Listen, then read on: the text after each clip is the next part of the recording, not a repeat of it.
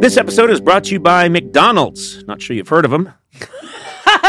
Up-and-coming uh, little restaurant, but they're making it. They're the little engine that could. You know, the moment of bliss when you spot your fries being scooped into the carton and suddenly time slows down. I have that all the time. I love their fries. Oh, yeah. Yes. McDonald's fries hit different when they're free. That's another thing I'll tell you. And when they belong to your friends. There's no better feeling than thinking you're out of fries and then you discover extra fries at the bottom of your bag, or else my son still hasn't finished his fries, yeah. and I'm done with mine, and... Uh, he used to be weaker than me, so I could just take them. Yeah. Now I can't because he's stronger than me. Oh, yeah. yeah. There's no wrong way to eat McDonald's fries, but we all think our way is the best way. And I like stealing them from someone else. That's my favorite way. Get your favorite McDonald's fries today. McDonald's! Check them out sometime. They're everywhere.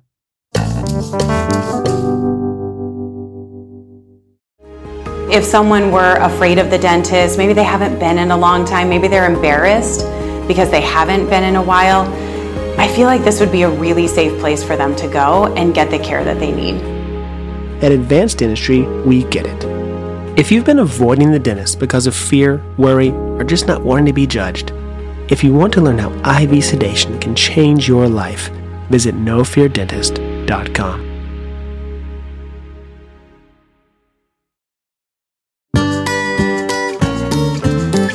Hi, my name is Sean Hayes, and I feel indifferent about being Conan O'Brien's friend. Okay, that is a body blow.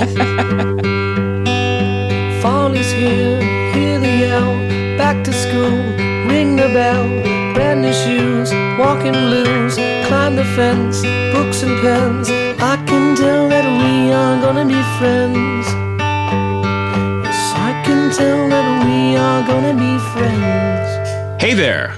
Welcome to Conan O'Brien Needs a Friend, uh, my podcast. And I should say our podcast. It really is a group effort with one person doing most of the work. Oh, okay. Oh, thank you. No, no, no. I'm so nicely done. Uh, yes. No, I uh, having a blast again. And I have to say the, the podcast has been a special treat. There's something about keeping our little group alive. It's like we're in a little lifeboat together. We are. Floating through a sea of... Well, I don't want to say COVID, but... Uh, oh, God. No, no, no, not at that. But yeah. we're just, we're floating along uh, in isolation, but we're together. Uh, we're also um, connected. Well, Sona, you're here in the studio with me. I am, yeah. And it's nice to see you. Thank you. We well, we both get tested every week. We're at yeah. the theater together when we... tape the show. So yeah, yeah, yeah, we're being very responsible. And uh, of course, Matt Gorley, not with us, mm-hmm. probably more of a germaphobe.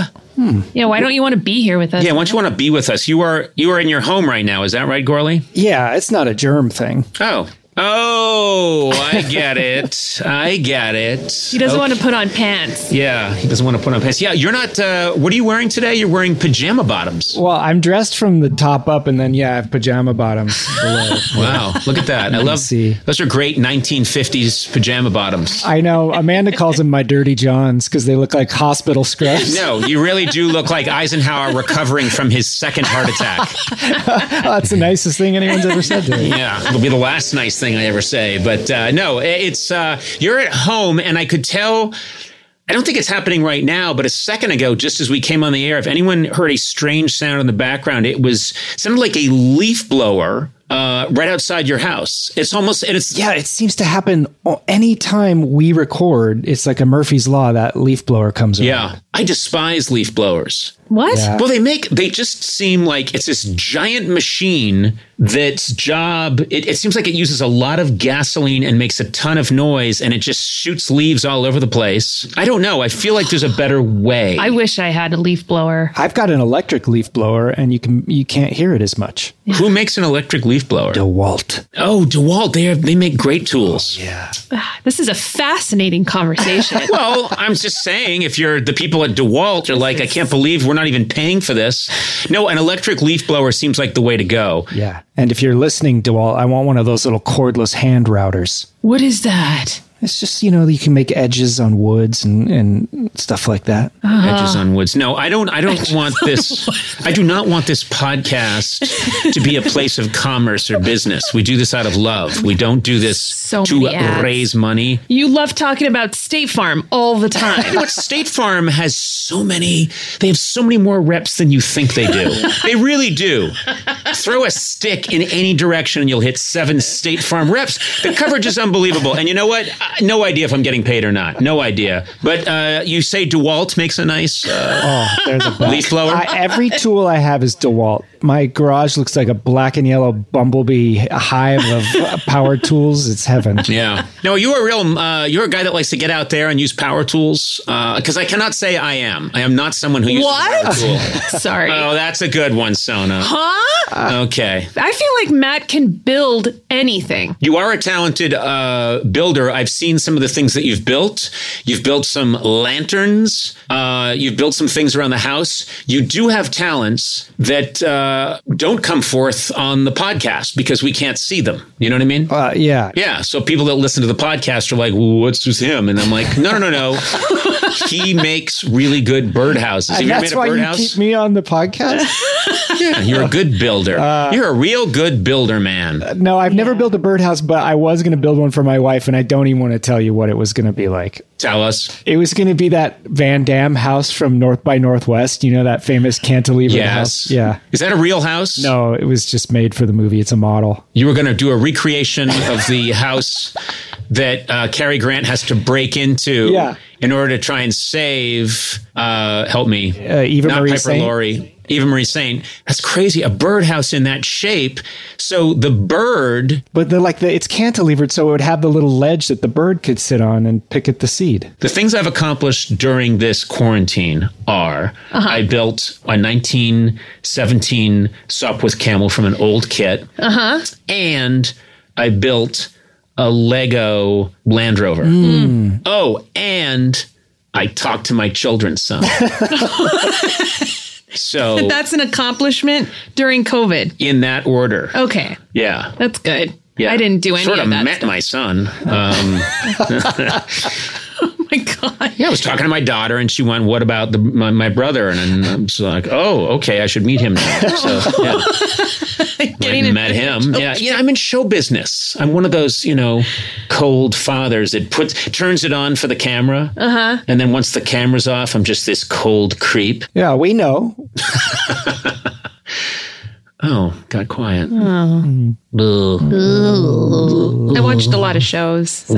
I have too. What are you watching these days? Cobra Kai. Oh, me too. Which I love. Me too, yeah. Cobra Kai. Yeah. yeah. You know what else uh, I started watching was uh, Selling Sunset. Oh, oh, God. I started watching Selling Sunset and oh my God, of all the reality shows, that is the fakest. Yeah, yeah. It's pretty I, I can't believe how fake that is. It's about them selling real estate. Yes. And the two guys that run the company, the Oppenheimer twins, will come into a room and say, they come into a room and say, well, ladies, I know we all get along and you're you're all thick as thieves and the best of friends. I'm we're introducing a new girl into the equation. And they'll cut to one woman, Christine or whatever, and she'll be like, and they'll say, I hope you all get along. I'd hate there for, for there to be any friction. They leave the room and they're all like, Christine, you better be nice. When she's like, well, you know me, I'm a bitch. That's, that's what I am. So let's see this new girl. Then Chrishell walks in. Chrishell? Is and that Chris- real? Yeah. Yeah, oh. yeah. Chrishell, her name was made of two other girls' names that crashed into each other. Come on. And they're like, oh, hi, Chrishell. And she's like, hi, everybody. I come from very modest means, but I hope to do a good job. Cut to the mean one. Look at those shoes. Who does she think she is? And you're off to the races. There's not a real human moment in the whole thing. But you and watch yet, all of it. Oh, I, I'm watching it. And my wife is saying, oh, my God, I can't believe Christine got mad at Chrishell. And I'm like, what are you talking about? Yeah. So our marriage is over. Oh, okay. I didn't yeah. see that coming. No, I mean, I oh. can't. If she's going to be that easily duped, I can't be with her. Oh. So it's over with Liza. Oh, and now I'm dating Chrishell. Well, oh, my God. Yeah, we're keeping it on the down low. We're not oh. telling a lot of people. You know, Liza gets me in the divorce, so... You always say that. Yeah, so I'm just... My favorite line of yours is you said once, Liza's the only part of you I like. Yeah. Yep. Yep. Yep. Oh, you know. My God, I've been watching some garbage. Me too. Oh, and I love it. Skin Wars. What? What's Skin Wars? It's the same old like reality competition show, but of body painting. Oh, oh. Do you see a lot of nude bodies? Pasty covered nude bodies, yeah. Oh, my God. What's wrong with a... What a creep. Hey, what's wrong with a pasty nude body? I mean, they're pasties on Pasted. the nipples. Like the yeah. prostate. Oh, I thought you were I thought you were shaming people that no. have pasty nude bodies, no. and I was gonna I was gonna take you to court. Uh, the first question you ask, are they nude? I know. Is there any nudity? Do I get to see boobies? Will there be boobage? Side boob leading to front boob. I ask that when I go to any museum. What? The first thing I do when I check in is they say, you know, you have to pay for your ticket, and I go, will I see any nude bodies? Oh, and they'll be like, well, I mean, I suppose there's a couple of paintings where there's some nudity. Will I see boobage? um, uh, I guess there's a Raphael. There's a there's a Michelangelo that has. Oh, jeez. There's a creep alert. They threw me out of the Vatican because I was uh, looking up at the Sistine Chapel shouting, mm-hmm, various nudities. Mm-hmm. Ew, and I was sort of clawing at the air, like if I could only reach it. Literally a good eighty-five feet still away. And I'm like, oh, oh, to touch the supple nudes. This is why I don't come into the studio. I stay at home. Yes. Nicely done. Yeah. Very smart. You're You'll never, we'll be ten years past COVID and you'll still be, yeah. Just concerned. Just don't, oh. don't think it's safe yet. Oh don't my think God. It's safe.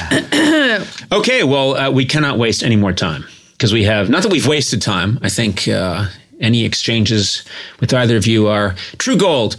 But uh, we got to talk to our guest. My guest today, a very talented actor and producer who starred as Jack McFarlane for eleven seasons on the hit N B C series Will and Grace. Uh, he also co-hosts a new podcast along with Jason Bateman and, sadly, Will Arnett. uh, someone had to take him. Uh, no, seriously, it is a very, very funny show. I did it, and it was a blast. And it's called Smartless. And uh, new episodes drop every Monday, and it really is a good time. I'm very excited uh, he's with us today. One quick note.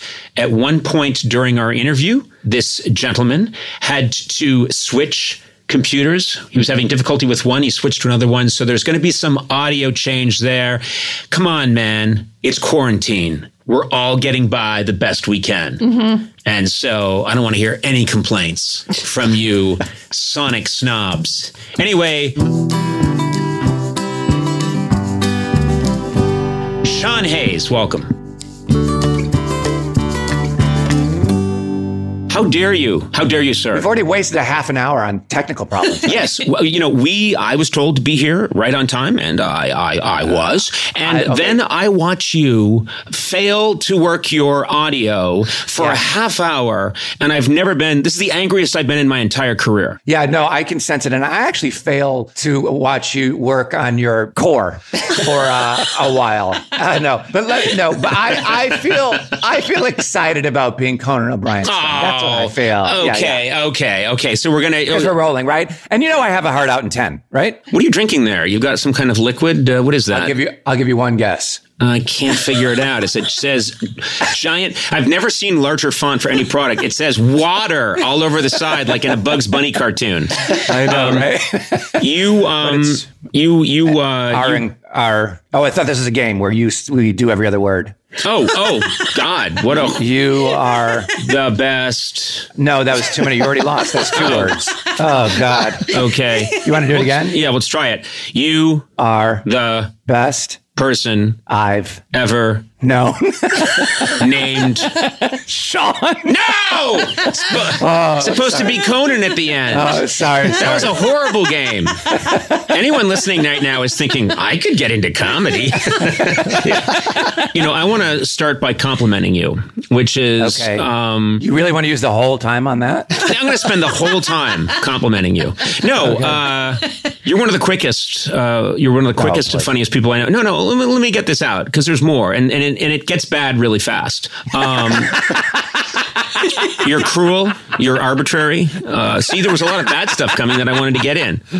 I, I just want to get this in, which is that I do know you out. Uh, you know, we, we have been friendly and we have uh-huh. gone out uh, uh-huh. and and dined together, broken bread. Uh, Liza came along, Scotty came along, and we had a really good time. And what I remember afterwards is driving home and realizing that you and I were doing thirty-five bits a second, and and I was thinking, I know. Scotty the whole restaurant Li- loved us. Yeah. Oh yeah. Oh my God. They were like, please keep saying that, only louder. But I realized that you're one of those people who I can't, I can't stop. I don't think you can stop. And I, I really do believe that if someone had come in and given me tragic news, I'd have been like, uh huh. Uh-huh. Anyway, oh, hey, look at this, Sean. Blah, blah, blah, blah, blah, you know, like right back to totally. This. Wait, do you ever do that? Do you ever get like? Do you ever get bad news and just start laughing because it makes you so uncomfortable? If it's about someone else's life, yeah. If it's happened to yeah. someone else, I just can't stop laughing. My mom had cancer when she was two.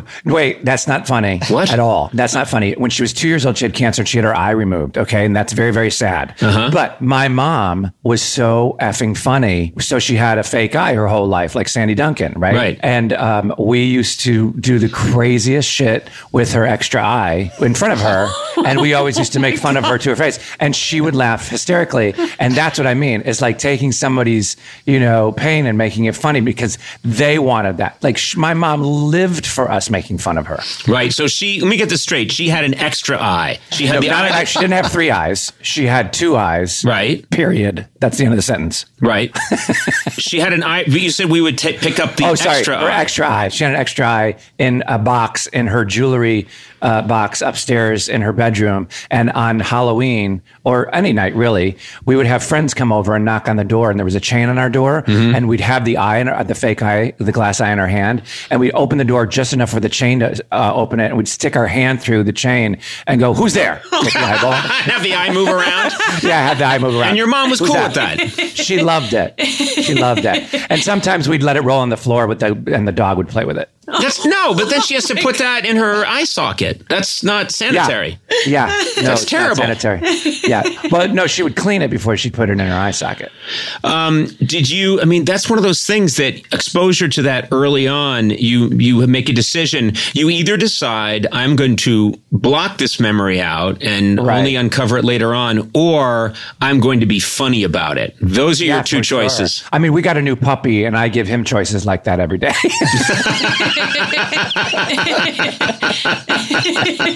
That's why I expose him to as many things as possible. That's good. You want the dog to be funny. I always yeah. say people get obsessed with, will my dog uh, shit in the house or right. will the dog respect not getting up on the sofa? And I think that can wait, that stuff. Right. Or masturbation. Like you're going to end up masturbating in front of a pet of some kind. Yes. So it's best they get used to it early on. No, I do that before I picked the pet. I'm, when they're all in their cages, I walk around doing it. And whichever one is sort of seems like okay with it, I'm like, I'll take that one, you know? What about the people that work there? Oh, please. They know the deal. They know the deal. When when they got into the You're business. Like, no, you did, that's how you met Liza. You just did it in front of, in front of a bunch I of did it a women. Bunch of, and, yeah, exactly. Exactly. I was, I, I went to a lot of pet stores, and then there was one where this lovely lady said, look, you know, I can live with that. Um, and uh, I said, will you marry me? And then she said, well, put that away. And uh, yeah. let's get and we'll started. Talk. And we'll talk. But I won't have that part. Uh, you are so fast. And I was thinking that, that in that dinner, even as we were walking to the cars in the parking lot, it's still going with her. And I just thought afterwards, I was laughing on the way home. And then my, my wife was just like, yep. Well, you yeah. two found each other. Uh, yeah, exactly. You two idiots. Well, also, also, Scotty and Liza found each other in yes. a support group for people that don't can't deal with their spouses that can't stop. Scotty was doing a really funny thing at that dinner, which is you and Liza were sitting on one side of the table and Scotty and I were sitting on the other side of the table. And he has, I hope this is okay to reveal, he had diabetes. Is that what you're going to say? Yeah, he, yeah, has, he diabetes. had diabetes. And, and so I hilarious. didn't know this, but I just went to pat him on the shoulder, like, there, oh. there, old friend. And he has a thing on his back, I guess, that regulates... Yeah. We uh, call it the pod of life. Yes, yes. It, it regulates insulin. And it's this little thing that you'd never notice. It's under his shirt. But I pat him on the back and I felt this plastic thing on his back. And I, I instinctively started going, oh my God, like, oh, I'm sorry. And he immediately collapsed dead on this. on, uh, and then later on in the same evening, I forgot. And I'm like, oh yeah, that's right. And I put my hand on him and he, again, without instantly yeah. collapsed. And you literally just described our sex life too. So when you're ready for it to be over, you just, you know, right. you, you, you hit the diabetes. Put my hand on it and we both fall asleep. Wait, why do you fall asleep? I don't understand that. Because I, I feel bad. Okay, all right. When you're filled with shame, you feel bad. We do have a lot in common. I really believe that. We're both incredibly talented. Conan, stop. Um, no, we're both. I'm not allowed to do that. Oh, uh, no, we have more things with your name on them. I know, I know. It's. I put the Conan logo on my son's forehead. It's. Uh, it's like the Mike Tyson tattoo. You, well, you branded him. I branded him. Yeah, yeah. I said, look, you're out in the world. That's advertising, and uh, yeah. uh, he gets beaten regularly by the other kids. And you put horseshoes on the bottom of his feet, so you could hear him coming in the middle of the night. Son, you're going to wear these horseshoes. So that when you do try to kill me in the middle of the night for branding Conan on your forehead, I'll hear you coming. I'm going to hear you coming. Just yeah. this normal family stuff. You yeah. uh, you come from a big family, as do I. I think we yeah, both have five, some, kids. five kids in your family. There were six in mine. There was six in ours, but we gave them to yours. I know. Now we're in eleven. Well, there's eleven kids in our family now. Uh, right. I'm very fascinated in something. Is I did not, I got interested in music later on, but you were so talented at music, uh, you almost like a prodigy. You were really talented. Talented at the piano very early and and took to it right away. First of all, I think there's a very strong connection between music and comedy. I think, yeah, uh, for sure. I, the obvious about the rhythm and the t- and rhythm and the beats and the timing, all that. Yeah, yeah. And um, but I also think I knew it was comedy or it was nothing. But you had this really viable, cool other choice, which is concert pianist. Alcohol. Well, okay. I don't think that's exclusive of anything else. I mean, I've managed to be in the business and abuse alcohol. Uh, sure. But you, I think that's a little bit of a different story where you could have, I mean, like Steve Martin. Steve Martin could have made a career playing the banjo if anybody could. He's really talented, but... Yeah, he's amazing. I started playing piano when I was five and all through uh, high school and college. And I auditioned for the Chicago Symphony when I was like seventeen. And, and but the pressure and the stress of having to hit every single note correctly all the time is a lot, right? Mm-hmm. Even though I went through all these competitions and all of this stuff, and it was my major in college. Uh, but that stress where like the notes are the notes, right? So Beethoven and Schubert and Schumann and Scarlatti and whoever, if, if you if you miss the note, it, it rings so loudly and everybody everybody notices. But if you are in comedy and you're stand-up or you're acting or whatever, and you screw up, you can A, do it again, or B, kind of cover your ass by making a joke about the joke that didn't work. You yes, know? yes. Like you can, you can fix it in, in the moment. But you can't fix uh, notes that have been on the page for literally centuries. So uh, I was okay with being done with that kind of pressure. But and also like in college when it was my major, the uh, funny people are just more fun. And not that musicians aren't fun. Most of them are a blast. But in college, I always felt like the best joke, you know, the the, the music people were making were like, don't be sharp, don't be flat, just be natural. And I was like, okay, I'll see you over at the theater department. Because yeah. I was like, yeah, yeah, I, I never want to go. That what what horrible, horrible people would make that joke. Uh, yeah. And I don't care what their musical abilities. If you make that joke, you're dead to me. Um, right, but I was one of those people. I had on my refrigerator uh, a, a pad that said Chopin list. Oh God! So you know it, it's it's endless. The puns are endless. Yeah, yeah. So um, well, now I don't want to talk to you, uh, and it's it's way it's way too early in the interview to sign off. Uh, so now I just have to vamp. If you did, I would just say, Dad. Dad, is that you? I was always drawn to comedy because these other pursuits are kind of monastic. Like if you want to be a great pianist, you have to go in a room and shut the door, grind and grind and grind and grind. And there's something about comedy. I love being around funny people and yeah. trying to play with them and and uh, bounce off of what they're saying. If everybody's laughing really hard and you have these moments that are, that seem kind of magical, whether it's in a writer's room or in front of an audience, it feels like you're, you're not alone. Have you ever worked with somebody that doesn't understand that concept? Because that's tough. It's tough when you are a funny person that just wants to be silly and and make people laugh, and you want to be around other people that do the same thing. But certain people uh, maybe that are in your life or that have been in your life don't really see it as that, and they see it as com- competition. Right. And, and that's when it gets like, oh, sad. And then all the joy. When has that happened to you? Well, you know, it's happened in my life at some point. You mean with other comedy people? Well, people that claim they're in comedy, but then don't enjoy, enjoy being around, you know, being around other funny people. I used to find it a little problematic at Saturday Night Live, as much as that being on that show changed my life. And there was so much competition there and people jockeying for a limited amount of airtime. It's built that way. Yes. Like, to me, it was always like a fun thing. Like, oh, I want you to make me laugh and I want to make you laugh. And and that's it. It starts and stops there. But people who take it beyond that are like, I'm going to be the funniest person. Well, now all the joy's gone. Yes. There are people uh, that look at comedy and they uh, as a competitive sport. Sport, and they actually use a lot of sports analogies. Right. You know, I killed, I hit a home run, you know, I sank a three pointer, whatever. They just, and you, th- and I always think I never,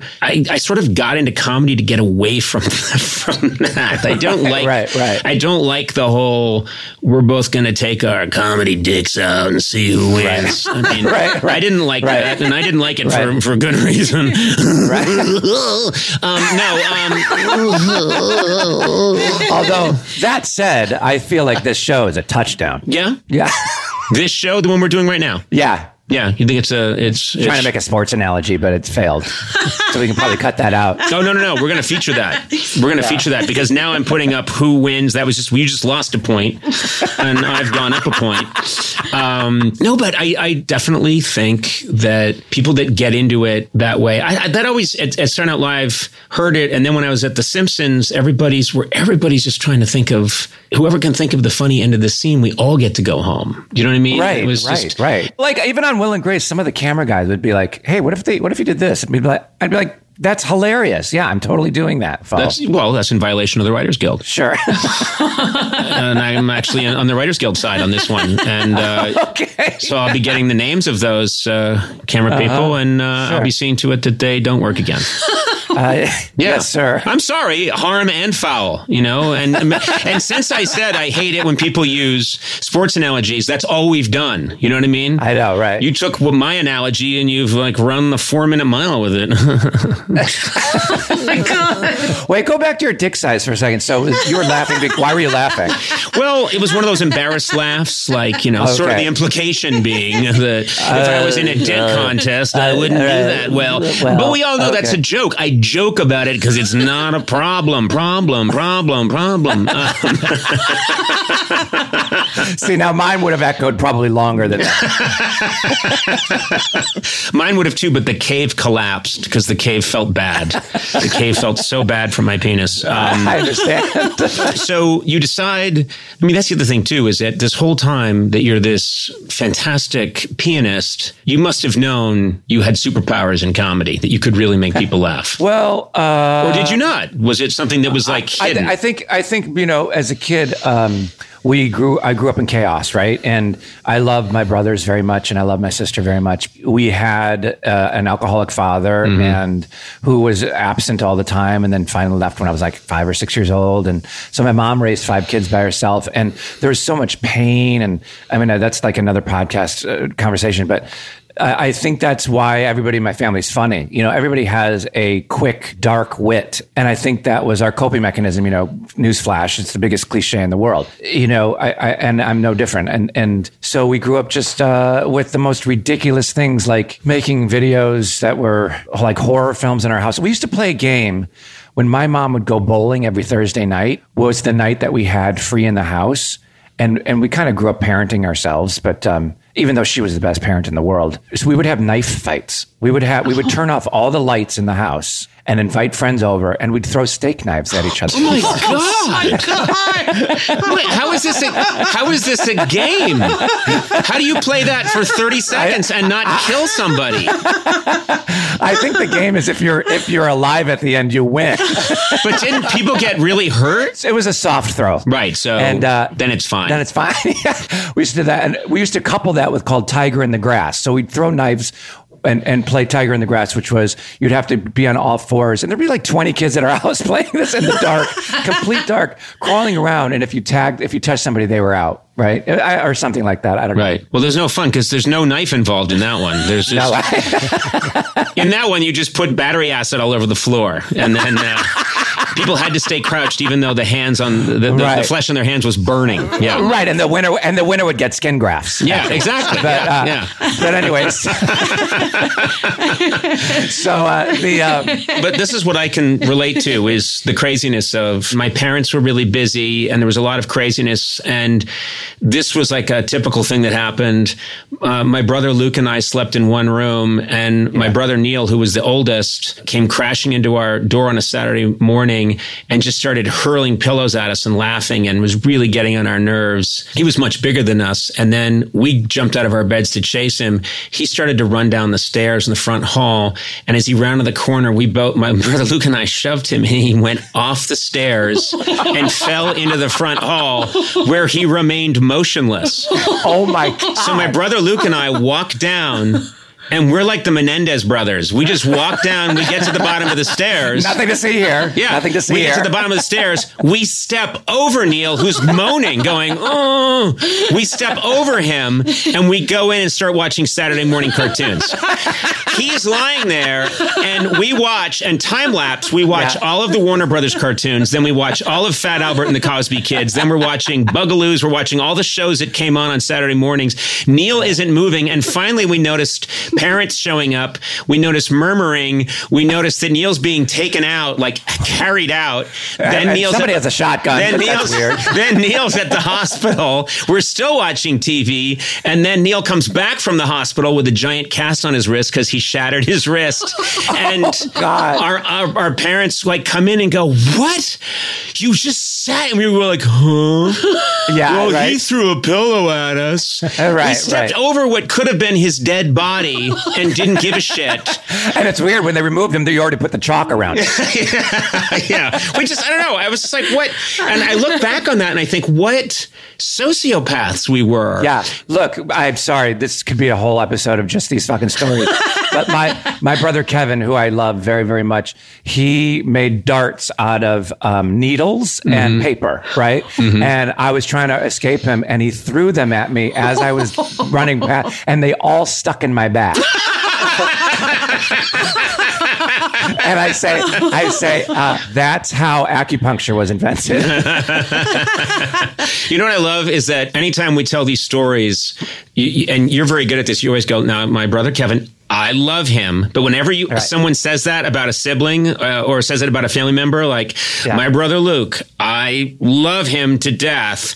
But I was walking along one day and, uh, you know, he took a rotary saw and he cut yeah. both of my legs off. At the, you know, like just so it always leads to something absolutely horrible. I'm not even making this up. I remember being two or three years old and my grandma, who was the best grandma ever, fell down the stairs. And I remember standing at the top of the stairs, just looking at her like, I didn't know what to do. Mm-hmm. She was at the bottom of the stairs. Oh, that was awful. But that's not a funny story. But another no, no, funny but, story. Is, well, the first thing you go through her purse. Uh, yeah. Second of all, I change all the signatures to her will. Yes.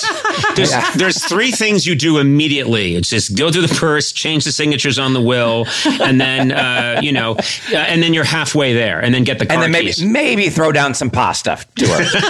uh, no, but um, oh, my brother Mike, this is so great, who I love too. To get back at my dad one time, he, my dad would come home drunk and want, want to make like eggs. And I don't know why eggs all the time. But um, and my brother took the spoon or the fork And when he wasn't look, my dad wasn't looking. It was like in the bathroom. I was eggs were cooking.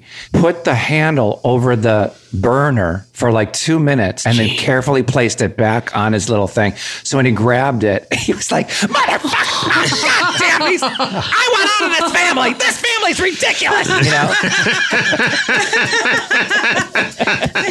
You know.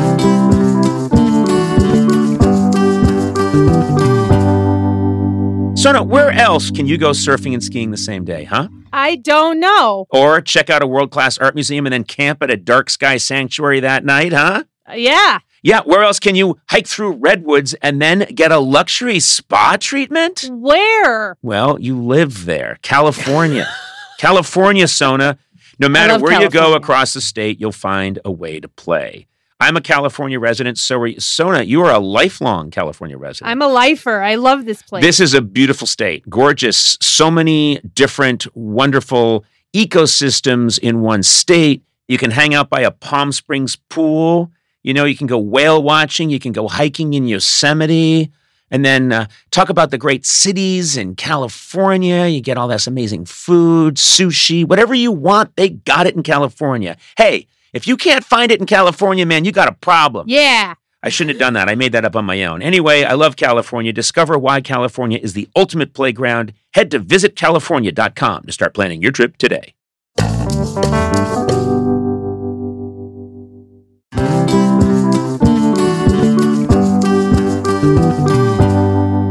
NetSuite is the number one cloud financial system, bringing accounting, financial management, inventory, H R into one platform and one source of truth. This is unbelievable. I've been talking about this idea for years. I know. I want you to explain it more. I can. Okay. With NetSuite, you reduce I T costs because NetSuite lives in the cloud with no hardware required, access from anywhere. I had this idea years ago. I was telling people, no one listened to me.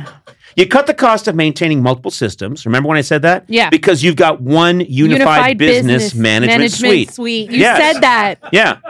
And you're improving efficiency by bringing all your major business processes into one platform, slashing manual tasks and errors. Over thirty-seven thousand companies have already made the move. So do the math, man. Yeah. See how you'll profit with NetSuite.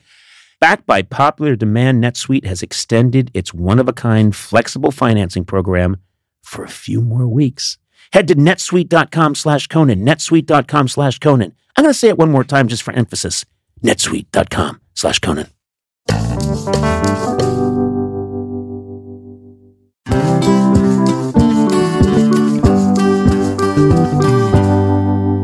On the way in today, Sona, I was thinking about just how much has changed over the years. Yeah. You know, when I was a kid, we were all dancing the jitterbug and the Watusi. Okay. And then you grow up now and there's mosh pits and everything's gone cuckoo. There's this new thing called rap. I don't know what's happening anymore. But guess what? In a world full of change, there's one thing that hasn't changed. Mm-hmm. The great taste of Miller Lite. Are you with me on this? Oh, yeah. I'm right there with you. Yeah. And you know, another thing that hasn't changed is that it's less filling. Yeah. I hate a filling beer. Yeah. When I have a filling beer, I just want to sit down in a beanbag chair for six days, but not oh. with Miller Lite. So what's the best thing about the original light beer? Mm-hmm. Back in nineteen seventy-five, the big debate in America was what's more important, that it it's less filling, Miller Lite, or it tastes great. Yeah. The cool thing is when we all realized it's both. Okay. It's less filling and it tastes great. All right. Everybody wins. Everybody wins. Miller Lite keeps it simple. Undebatable quality, great taste, only ninety-six calories. You don't have to choose what's best. Miller Lite has great taste and it's less filling. Tastes like Miller time. To get Miller Lite delivered right to your door, visit MillerLite.com slash Conan. Or you can find it pretty much anywhere that sells beer. Yeah. Celebrate responsibly. Miller Brewing Company, Milwaukee, Wisconsin. ninety-six calories per twelve ounces. Fewer calories and carbs than premium regular beer.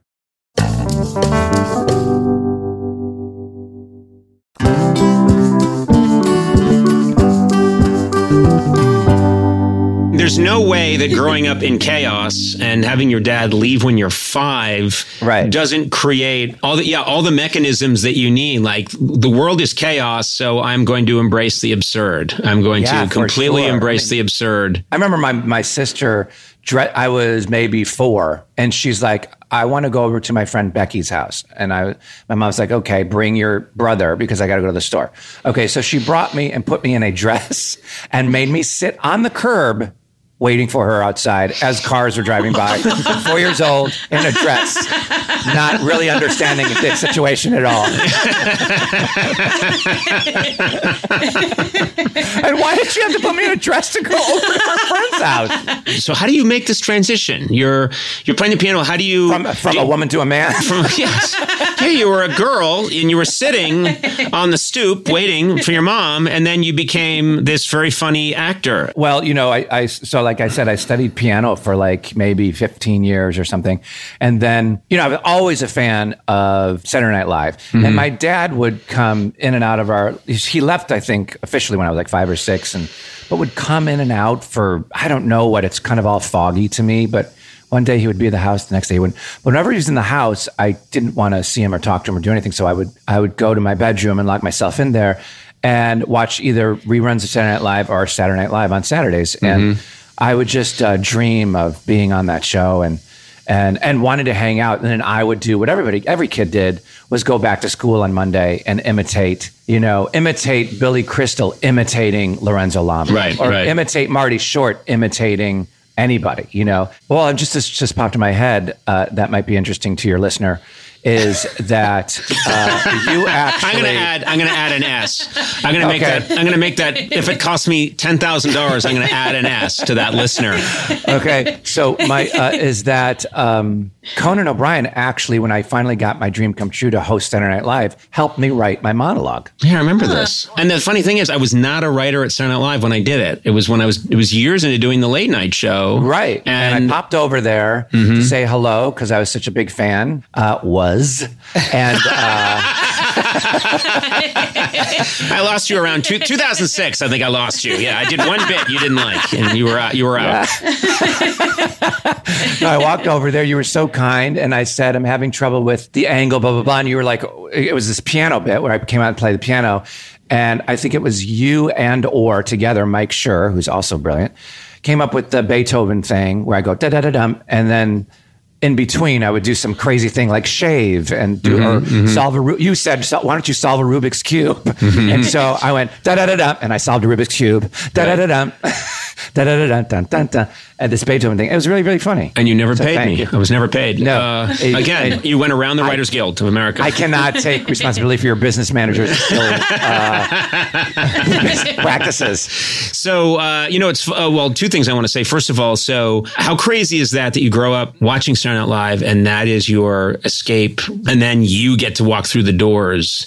It's impossible not to think life is magical. Ah, absolutely. Uh, wait a minute. I prayed to this false idol to television, and then somehow I went into it. Yeah. I mean, it's really, really fucking weird. Like also, I was also obsessed with T V. I grew up in the seventies and eighties, so T V was everything, right? Mm-hmm. And I was obsessed. And, and, and I have a bunch of these stories, and I don't know why they happened to me, but these coincidences. So when I was very young, um, six, seven, eight, we had extended family move from Chicago to San Diego. And so we would visit them uh, a couple times in my life, two or three times. And one of the times we drove up from San Diego to see uh, a taping of a show called Laugh-In, mm-hmm. which I'm told was taped, filmed on mm-hmm. stage seventeen at C B S Radford, which is where we filmed Will and Grace. Wow. Oh, wow. So I think that shit is bizarre. Yeah. And so, so Saturday Night Live, that story, and I have like a few other stories like that where it's, It's it's it's biz- it's bizarre. I really do believe in manifesting things. I know that sounds corny, but no, I, I, I don't. Do. I don't. I don't think that's corny. I do think there's some power to, because I had the same experience. We've both had the opportunity to meet so many talented people, but there's this magic to anytime I brush up against something that I saw from my childhood.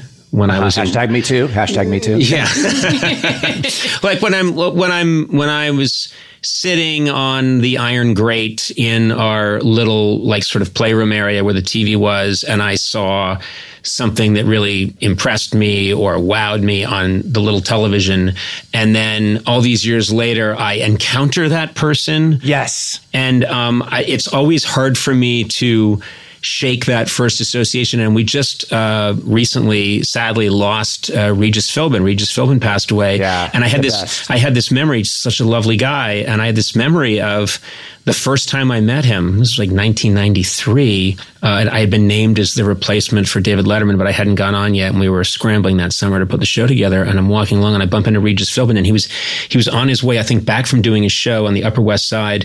And I'll never forget, he had a garment bag slung over one shoulder. And he was just Regis, Regis Philbin. He was not one of those guys who became somebody else. He was Regis uh-huh. Philbin. But he bumped into me and he was like, so Conan, you know, you're feeling, you're feeling Conan. He used to call me Conan. Conan, you feeling good about taking over the late night show? Uh, you think you're going to be ready? And I said, yeah, I, I you know, I'm, I'm scared and I think it's going to be tough, but we've got some funny ideas. That's good. That's good. And then I said, by the way, and this is I, my favorite show when I was a kid was Get Smart. And there was one episode where Get Smart is in a, in a bakery. And this is, I guess, when when Regis's career, you know, yeah, I think he was kind of known as like the sidekick to Joey Bishop, but he hadn't, he wasn't a star yet. So he played the baker in a bakery. And so I just said, oh, I just said, I really loved you on Get Smart when you were the baker. And it was like this small scene from a part of his career. And I'll never forget, he was like, the baker, Get Smart. That's what you know me from. That's what you remember me from. He just started, he couldn't believe it. And he was with someone. He was like, this guy, this guy's bringing up the baker from, from Get Smart. I shot that in nineteen sixty-six. I had no money. You know, it was just like, he couldn't. Wait, but I can't tell. Was that a good thing or a bad thing? Uh, yeah. That was, that I was think, a good thing. Well, like he, no. He loved that. I know. I don't think he loved it. I think he was sort of just like, how the fuck do you remember that? And okay. why aren't we talking about the massive success I've had since yes. then? And, um, you know, I think it would be if someone walked up to you today and said, um, you know, hey, Sean, yes. I really loved you as uh, waiter number four. I'm always shocked when somebody says anything other than Will and Grace. You know? Well, three, but, um, Three Stooges. Three Stooges, yeah. That was, that that was, was I have fun. to say, uh, when I heard that project that uh, you guys... First of all, I didn't hear who was attached to it yet, but when I heard that they were going to recreate the Three Stooges, I said, impossible, can't be done, and I pity anyone involved in this project. And then I hear that you're involved. I hear these other very talented people are involved. And then I see it and I'm howling the whole time. I thought you were brilliant and I thought you yeah. guys did the impossible. Well, thanks. About I want to talk about uh, that because um, Billy West... Do you yeah. know Billy West? Yes, of course, yeah. He's a genius. So he nobody does a better Larry from the Three Stooges than Billy West. So the Farrelly brothers who directed the, the movie, they're like, well, we want you to go meet with Billy West and he's going to teach you how to talk like Larry. And I was like, okay. I mean, he's genius. So so I did not know that Billy West was the voice of both sometimes Ren and Stimpy. Mm-hmm, that's right. right. And so he goes, Stimpy... He goes, if you ever need a, a, a quick fix on, or, or, or, uh, to jog your memory on, on where to place it in your mouth, the, the the voice of Larry, just listen to Stimpy. I'm just doing a Larry impression. Oh, wow. So I was like, oh, that's fascinating. Uh, so when I got the, when he explained it to me and we worked on it, it, it this, I'll do a little bit. It goes, uh, hey, quit horsing around, you two. You're disturbing my coffee break. Right? That's fantastic. Right? So the whole movie, I had to talk like this. You know, you have to like change the shape of your palate to do that. That's yeah. incredible. But but it was it was great. It, it was a great lesson. And um, but I, it's really kind of fun to do it. Um, do a donut remover. Uh, it, he says, "Oh, do not remove." But, uh, okay. So wait. So yeah. Three Stooges get maligned a lot. Uh, you know. Just by people who say, "Oh, that's idiocy," and you're like, and and and also there's this, I think, false idea out there that only guys like the Three Stooges. And I went, no, it's just so brilliant because they do the same thing the Marx Brothers do, which is they they don't waste time explaining how the Three Stooges got into that situation. You know what I mean? Right, they just cut, right, right. they cut through all that shit. And I think more movies uh, should do this. A movie always has to spend forty minutes explaining how the funny character got to be mistaken. Mistaken for a brain surgeon. Right. What the, what, the, what, what the Three Stooges would do, and the Marx Brothers, and a lot of those classic movies, is they would say, "We need a brain surgeon. Get me Fine Howard. Get me Howard Fine and Howard." And the Three Stooges would come in and they'd be like, "Ah, we got this. Yeah, you know, let's cut his head off. You know, ah, ah, and they're kidding and slapping yeah. each other. Gentlemen, please. And you think, I, who the fuck ever, how did they ever become, no one cared about it. Or if a rich society lady is right. having a party and there's having a little trouble with the plumbing, call these guys who've never been plumbers before in their life, yeah. but they have the all that. Like, yes. Yeah. But I love I that. I got it. I'll take care of it. Give me that. Let me through. Let me through. Yeah. No, that's more movies should do that. But anyway. So wait, so back to the idea though. I know what you mean when you, you just can't believe your life and you meet, you know, your heroes kind of. And mm-hmm. that happened to me. You know, I used to imitate Steve Martin all the time doing King Tut with a, I used to take my sweater that I was wearing and put it through my head, you know, like I was taking it off, but I would just stop at removing it off my head and it would look like his kind of King Tut look, you know, like the, whatever that is called. And I would do, I would imitate the whole thing to, to, and his whole album called Let's Get Small. Mm-hmm. I don't know if you remember that. Oh, but, uh, yeah. So I was obsessed with Steve Martin and Marty Short. And it just turns out those two are best friends now, but uh, both of them. And they both become a part of my life now. And and I, I love them so much. And it, it, it happened for me when I was sitting with uh, Steve at a lunch one time. And he said, um, uh, and Steve, you know, is, is very kind of, um, ha- ha- it's hard to get in there, yeah. you know, yeah. but once you do, he's such a lovely human being. He, because he feels like the rest of us, we're all, we're all, we're all insecure. But I said, he loves to hear about jokes. So I told him this one joke that I wrote about Kristen Chenoweth. Now, if you don't know who Kristen Chenoweth is, she's this big Broadway star. I did Broadway with her. She's a pretty famous person, but she's also kind of also famous, not for her talent and her voice and her gorgeous looks, but her height. She's very, very small. Very small. So I said, she presented me to me this one award. And I said, I asked her if it was okay that I wrote this joke about her. And she said, sure. So I told Steve this joke and it was, I got up and accepted the award and I go, I'd like to thank Kristen Chenoweth for giving me this award. I know you're all thinking the same thing I was thinking when I first met Kristen. The circus is in town. And uh, oh, and Steve, Steve, Steve howled. He goes, can I have that joke? For and I'll say it to him. And I'm like, oh my God, Steve Martin just asked for a joke I wrote. I'm like, of course you can have that joke. I would be honored. And if you ever saw Ratatouille at the very end, when the when the guy serves the food critic the food and the camera goes inside his head and he goes mm. back to his childhood about when he first had that food. Yes, yes. And I had that moment where I was like, oh my God, I was a kid imitating Steve Martin. I dreamed of meeting him. I've dreamed of being like any, and have a half of an ounce of talent he did. And here I am having lunch and he just borrowed one of my jokes. And I, it was just a, a incredible moment for me. Well, you know, it's funny because you mentioned uh, Marty Short, and I actually I was thinking about that. You guys are made of similar stuff, you know. Well, do you know thanks. What I mean? I, I'm guessing you're you're uh, how Irish are you? ninety-nine percent Yeah, yeah. You guys both have just that incredible rapid fire, quick, one hundred percent commitment. He's so good and so quick. It's crazy. Yeah, yeah. It's crazy. I asked him about the Jiminy Glick character, which is also like, you know, infamous now mm-hmm. and and just brilliant. He said, I, he, I go, how do you, is that a lot of that written or is a lot of that off the top of your head? And he said to me, he goes, you know, Sean, I, I, I can't explain it. He said, yes, of course, some of it is written, but most of it just comes to me. Like I said, what about that joke when he was interviewing, I don't I don't remember, Jerry Seinfeld maybe, and they were talking about the Kardashians and he goes, uh, Kim Kardashian thinks soy milk is means I am milk.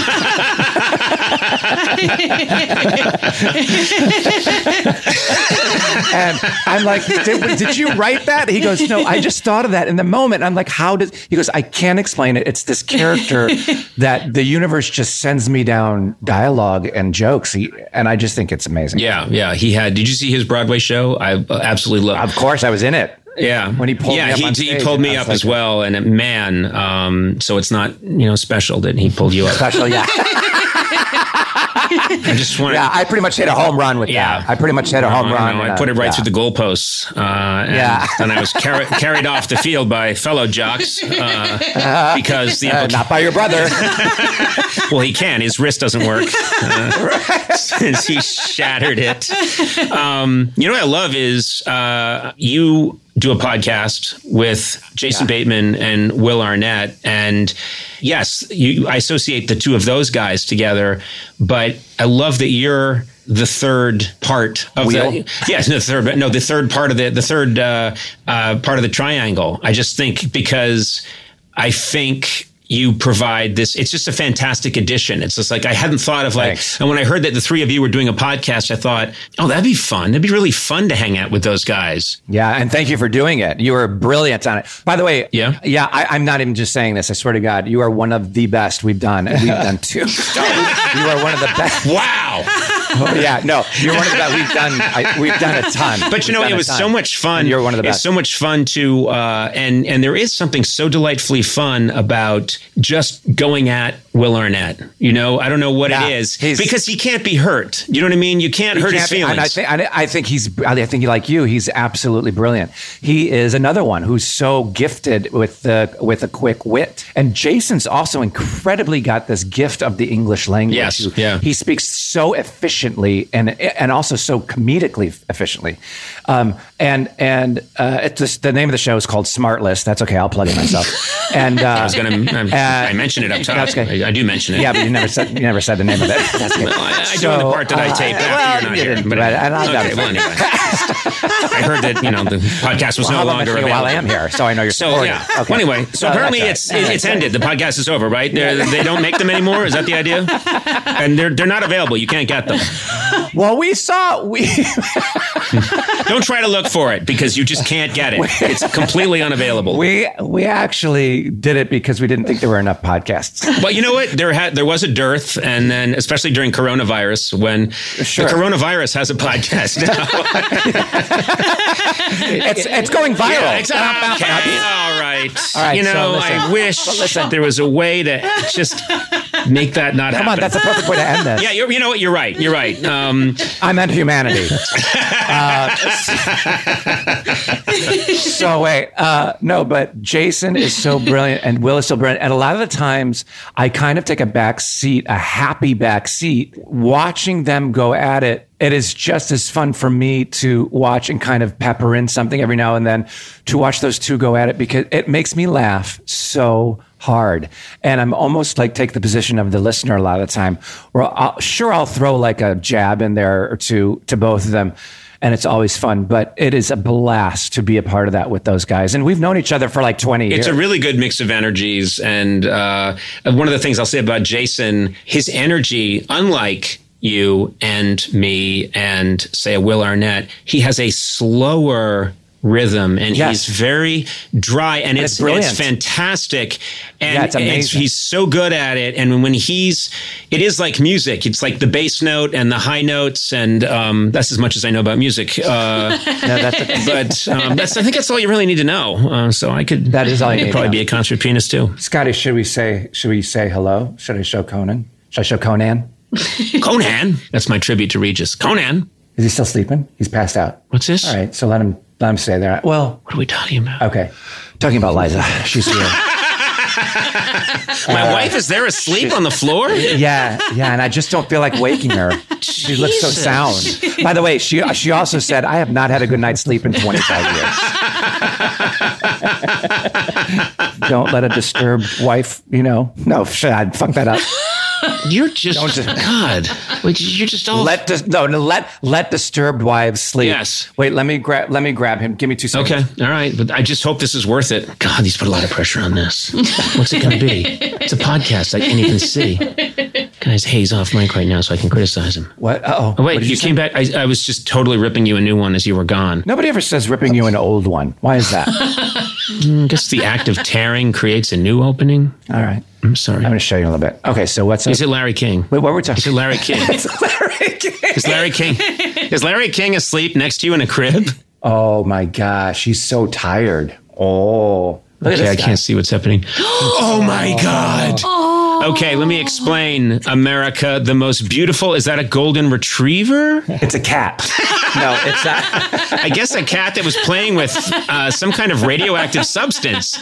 It's either a horrifying radioactive cat or the cutest puppy. He's a golden doodle. He's so a golden doodle. He's gorgeous. Doodle. What's his name? Ricky. Oh, Ricky. How old is Ricky? Ricky's eleven weeks old. Okay. Oh, remember. Yeah, he just woke up. He's so. Oh, yeah, tired. No, his Usually eyes are all. Uh, at, oh, look, that's a giant yawn. Uh, that's a giant yawn. I'm I'm watching on Zoom right now, and what a... You're watching Sean's husband do a giant yawn. Yeah. Oh, beautiful dog. Well, you know what you have to yeah. do? You want, again, this everything if comes... Hungry. Up, no, you can't eat the dog, but okay. you should create the same chaos for that dog that you had growing up so that the dog is funny Absolutely. and talented, okay? Yeah. He's not escaping this. No way. He's not gonna, why should he get? Why up. should he get a free ride? A free pass. Yeah. Um, I have taken way too much of your time, but I love talking to you. I really do. You are. I love. I love you, Conan, so much. You are uh, truly one of my favorite people in the world, and one of the funniest people. Oh, that's I've ever known. Sweet. Why do they always cut that part out? That'll never make air. Mm. they, they, the producer always it's puts true. a foghorn over anybody saying anything nice. Because and Conan, I just want to say, me.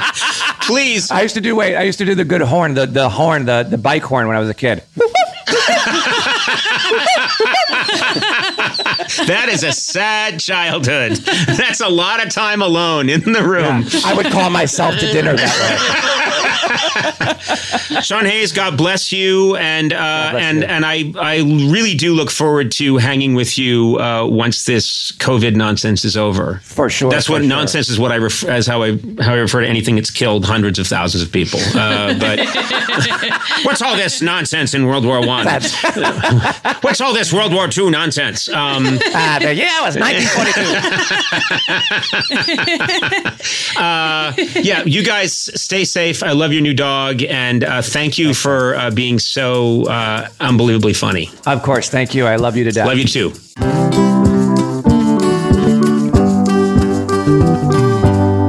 You know, it's only a matter of time until your check engine light comes on, which could equal an expensive repair bill, and a new engine can cost up to six thousand dollars. Don't I know it? But this is why you need this product I'm about to mention right now. Okay. CarShield. Mm. CarShield offers plans with low monthly rates that you can pay for your expensive repairs on your out-of-warranty car, truck, or S U V. It's so nice to have that protection of CarShield. I know. I believe, that's my belief. Some people have other beliefs, maybe religious beliefs. I think CarShield. CarShield plans provide protection on up to five thousand major parts and systems, including items like transmission, mm. engine, even your entertainment system. Mm. Just call CarShield and choose the mechanic to do the work. CarShield administrators will handle the rest and save you money. Look, I saw your car today. You've got a beautiful car, but you've got to haul your family around in this yeah. car. This is a vital piece of machinery for you. You need CarShield. I do. And, you know, I you know I don't take care of my cars very well. So CarShield, it would definitely come in. You know, and also, with their A rating from the B B B, don't ask me, CarShield is the name you can trust to save you money on covered auto repairs. Now's the time to make the smart choice and protect yourself from the sky-high auto repair bills. Visit CarShield.com slash Conan. Save twenty percent today. Again, that's CarShield.com slash Conan to save twenty percent. Visit carshield.com slash Conan to lock in your price today. Come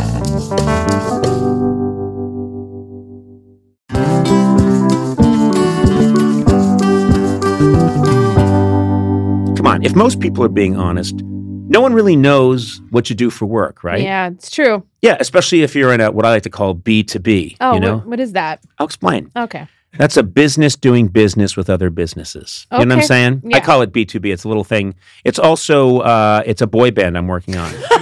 Anyway, fortunately, LinkedIn has a network of professionals who get what you do, and you can reach the right people who matter most to your company because they're LinkedIn. Yeah. That's what they do. Yeah. LinkedIn has over, this is the fun part to say, one billion members. Are you serious? Yeah. That's not. That's more people than are on Earth because there are people on the moon using it and Saturn.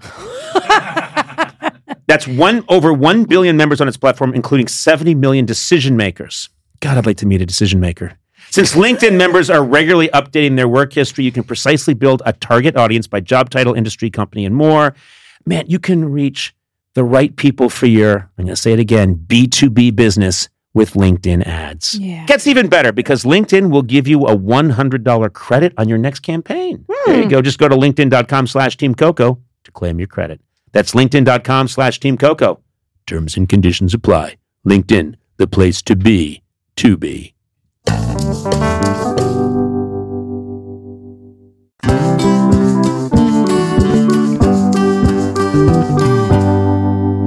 have that look in your eye that you have something planned for us today. There are no surprises. I just thought we might do a nice review the reviewers. Mm. Review the reviewers. That's right. This is when people review us, and then I give my comments on their thoughts. Is that correct? That's right. These are the Apple Podcast reviews. And uh, I'll read them, and they might be ones that have interesting uh, sentiments or whatever, and uh, you can just respond. What if my feelings are hurt? Oh, Again, this is always God, where I go. I know. And always where and I go. Do you ever get your feelings hurt? I always filter these. No. Oh, oh, you always, yeah. See, now you're saying there are ones no. that would hurt my feelings. No. Damn it, Matt. Just all I want is for you to say there's never been a negative thought about you in the universe. Oh, there has never been a negative thought about you in the universe. And then I want you to go out and destroy hundreds of thousands of opinion pieces that are out there in the world. Uh, okay, I can handle it. Okay. Let's do it. This is from Pickle Rich seventy-seven seventeen. It's a five-star review oh. titled, It's Just Like Old Times. And he says, Conan O'Brien Needs a Friend is like a warm hug from your favorite uncle your parents tell you not to go around. Oh. ah. That was a good one. We are the pedophile of podcasts. Well, that's fantastic. That's really good. But he did give you five stars. Right, but that might have been for my craftiness as a pedophile. But maybe oh. it's the type of uncle they say don't go around him because he's too cool. He'll, you yeah. know, he'll he'll get you into a world that's too creative and too cool and too fun. He'll buy you alcohol. That's that uncle. He'll like, you know, he'll take you to your first like. This is all going the same place. Megadeth concert. I don't know. It's all headed to the same place eventually. He got me alcohol. He dulled, he dulled my my senses. Oh, sorry, but it it is. I um I would rather be. Follow me on this. Mm-hmm. I would rather be the really hilarious uncle he never got to know. Because I was killed in World War One. Oh, come on, Conan. Because then I'm a picture on the wall and I'm kind of perfect. And he's hearing, oh my God, he could make people laugh. He was so great. What happened? Gassed in the trenches. Mustard gas. Blue foam was coming out of his mouth. You know what that blue foam was, little Billy? His lungs had liquefied. But man, was he funny. Um, I don't know. Maybe that's the story I would prefer. Okay. That's what I'm aiming for. In a year from now, I want this guy to write back and go, Conan, you're the the great, hilarious uncle everyone talks about from World War One hmm. who was gassed in the trenches. Couldn't you have died saving someone? No, I died. And you died being saved. Yeah. I was screaming for help, and three guys came to drag me out, and they were killed, too. Oh, Conan! Yeah, and, and, and I didn't make it easier. I thrashed so much, they could have gotten me into an ambulance, but I was thrashing so much and saying, I don't want to die, I don't want to die, oh my God, I don't want to die, I don't want to die. They were exposed to gas, too, and they died. And that's why they don't want you to go around down. You as an uncle, because you're the shame of the family. Yeah, yeah. There's no medal on the wall or anything. There's just a, there's a photograph of me on the wall that's pretty faded. And uh, it's from like nineteen eighteen, and um, and I'm in this whole unit of people that are looking at me with hate because they know I'm going to get them killed. Or there's just a place on the wall where a frame used to be, and there's little dirt around it. Yeah, yeah, yeah. There's no there's no picture hanging there anymore. They threw the picture out a long time ago. What picture used to hang there? Oh, that was your uncle who got a bunch of people killed. But man, was was he funny? You, he was funny. You went from being a war hero to just being this disgraced figure in the family. I know. It's How impressive. That yeah. It's the way it went. It's just, oh, it all man. goes downhill. Yeah. Every idea with me, it's like those little marbles that go on a track that work off gravity. Everything has to go to the very, very bottom. Yeah, with me. True. The idea can start no matter how elevated it is. You're the kindly uncle, you know, and, the, and, and within thirty seconds, my brain will have taken that little idea down a crazy looping track till it's in my anus. Oh. Oh, man. Conan O'Brien Needs a Friend with Sonam Obsessian and Conan O'Brien as himself. Produced by me, Matt Gorley. Executive produced by Adam Sachs, Joanna Solitaroff, and Jeff Ross at Team Coco, and Colin Anderson and Chris Bannon at Earwolf. Theme song by The White Stripes. Incidental music by Jimmy Vivino. Our supervising producer is Aaron Blair, and our associate talent producer is Jennifer Samples. The show is engineered by Will Beckton. You can rate and review this show on Apple Podcasts, and you might find your review featured on a future episode. Got a question for Conan? Call the Team Coco hotline at three two three, four five one, two eight two one and leave a message. It too could be featured on a future episode. And if you haven't already, please subscribe to Conan O'Brien Needs a Friend on Apple Podcasts, Stitcher, or wherever fine podcasts are downloaded. This has been a Team Coco production in association with Earwolf.